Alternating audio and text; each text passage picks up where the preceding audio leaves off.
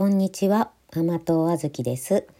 今日は2022年6月22日です。今梅をもらって、夫が梅掘りの手伝いというか、梅掘りに来たらええよって言われて掘りに行ったところ、とてもたくさん梅をもらったので、今梅仕事をしています。で、梅仕事にまつわる忙しさについて話したいなと思います。で、毎年も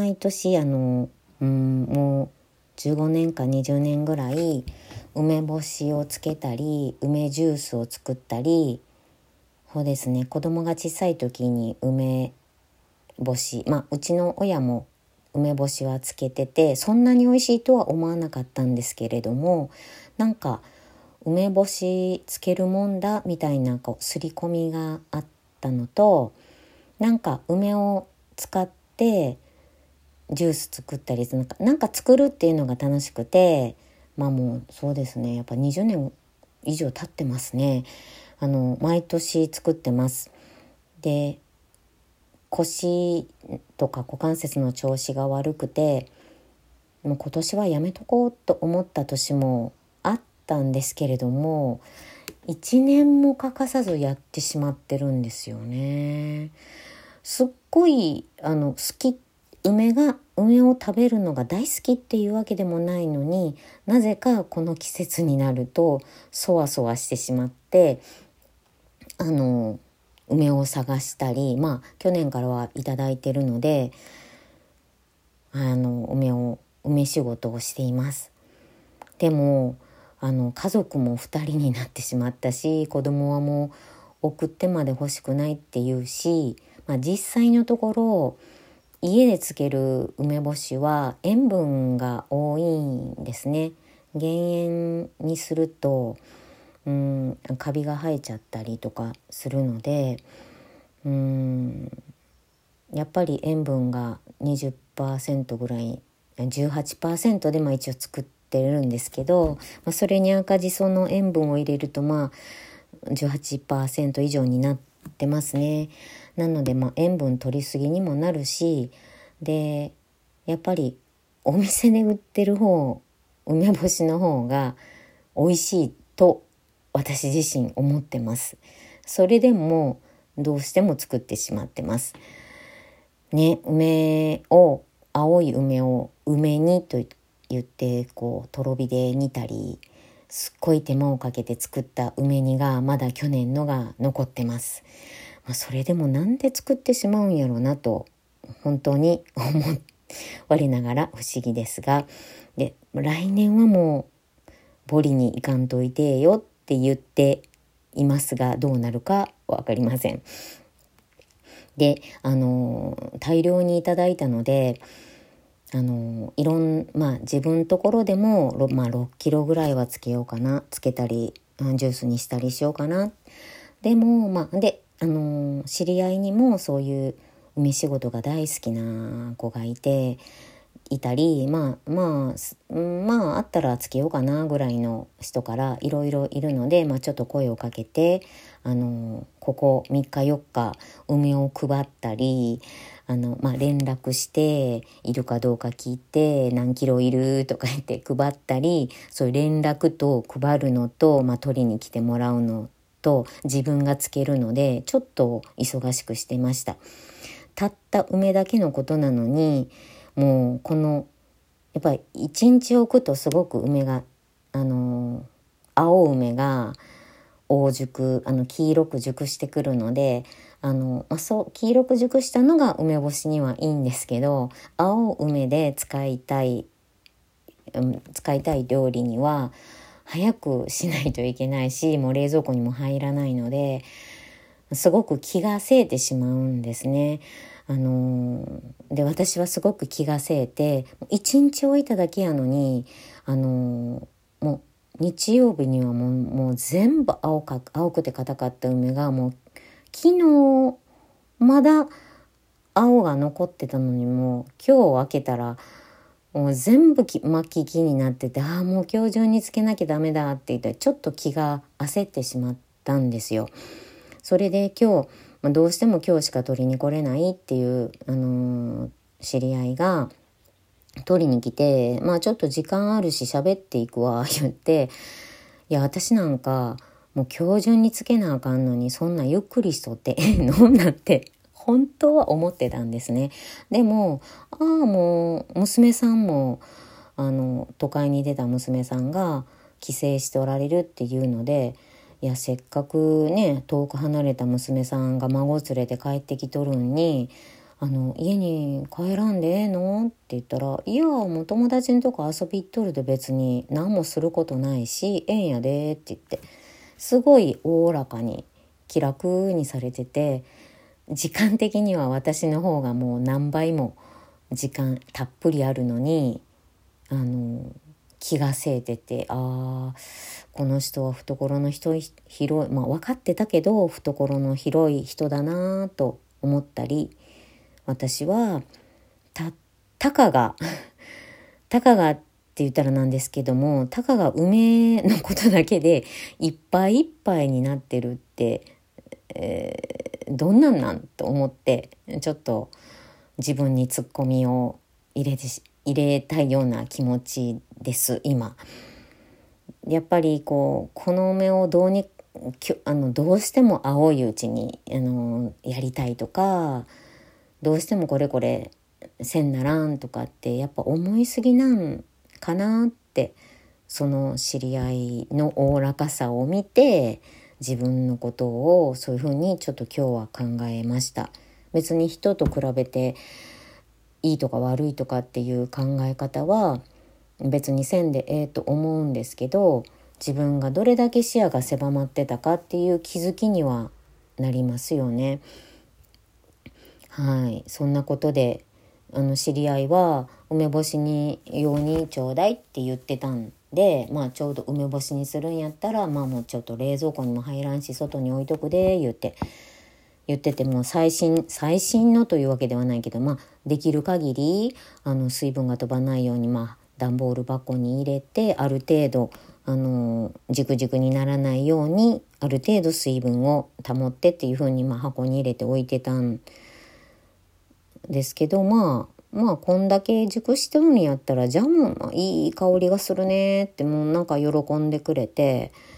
でこんなんだったらジャムにしたらいいかもしれんわっていう、この臨機応変さ、臨機応変でいいですよね。なんかすごい、やっぱりすごいなこの人はと改めて思いました。シャッテも梅干しにせんならんとか、シャッテもそんなんせんならんとかいうことないんですよね。本当言うと世の中のこと大抵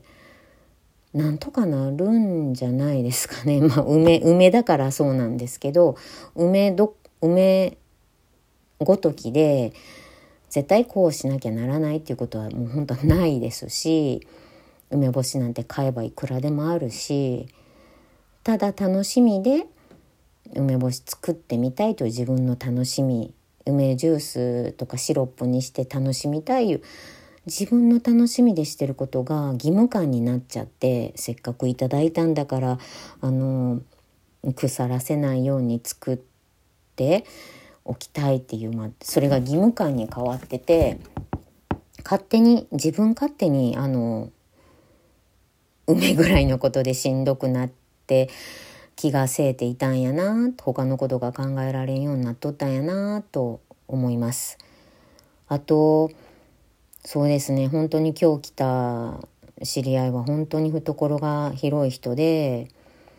私やっぱり何でもこうしようとかああしようとかすっごい先のことまで考えて、もう自分の平均寿命まで86歳まで生きるって考えてと仮定して人生設計っていうんですかね、この先どうやって30年生きていこうとか、もうその時になってみんな分からへんことっていっぱいあるし、考えてんのが無駄なんかも無駄になっちゃうことも多いし、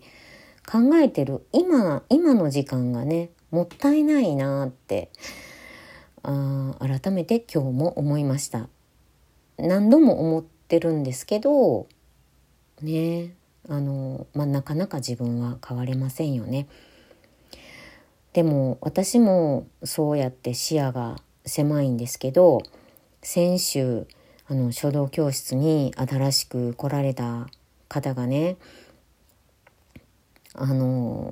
私以上にもうちょっとテンパってる感じの方で、ご主人の介護をもうずいぶん長らくしてるんやいうことで、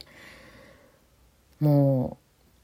うなんかもう農談ですかね、いやもう私場違いなとこに来ましたとか言って、もう全然わかんないんです、以前書道やってたことあるんですけどって言って、すごく時間遅れてこられて、で主人のデイサービスがどうたらこうたらでっていうことで送り出してから来たから、この時間にしか来られないしとか、来週は主人の病院で来られないしってすごくなんかわーって言っとられまして、先生とかね、周りの人が来られる時だけでいいよとか言って優しく話しかけとられたんですね。で、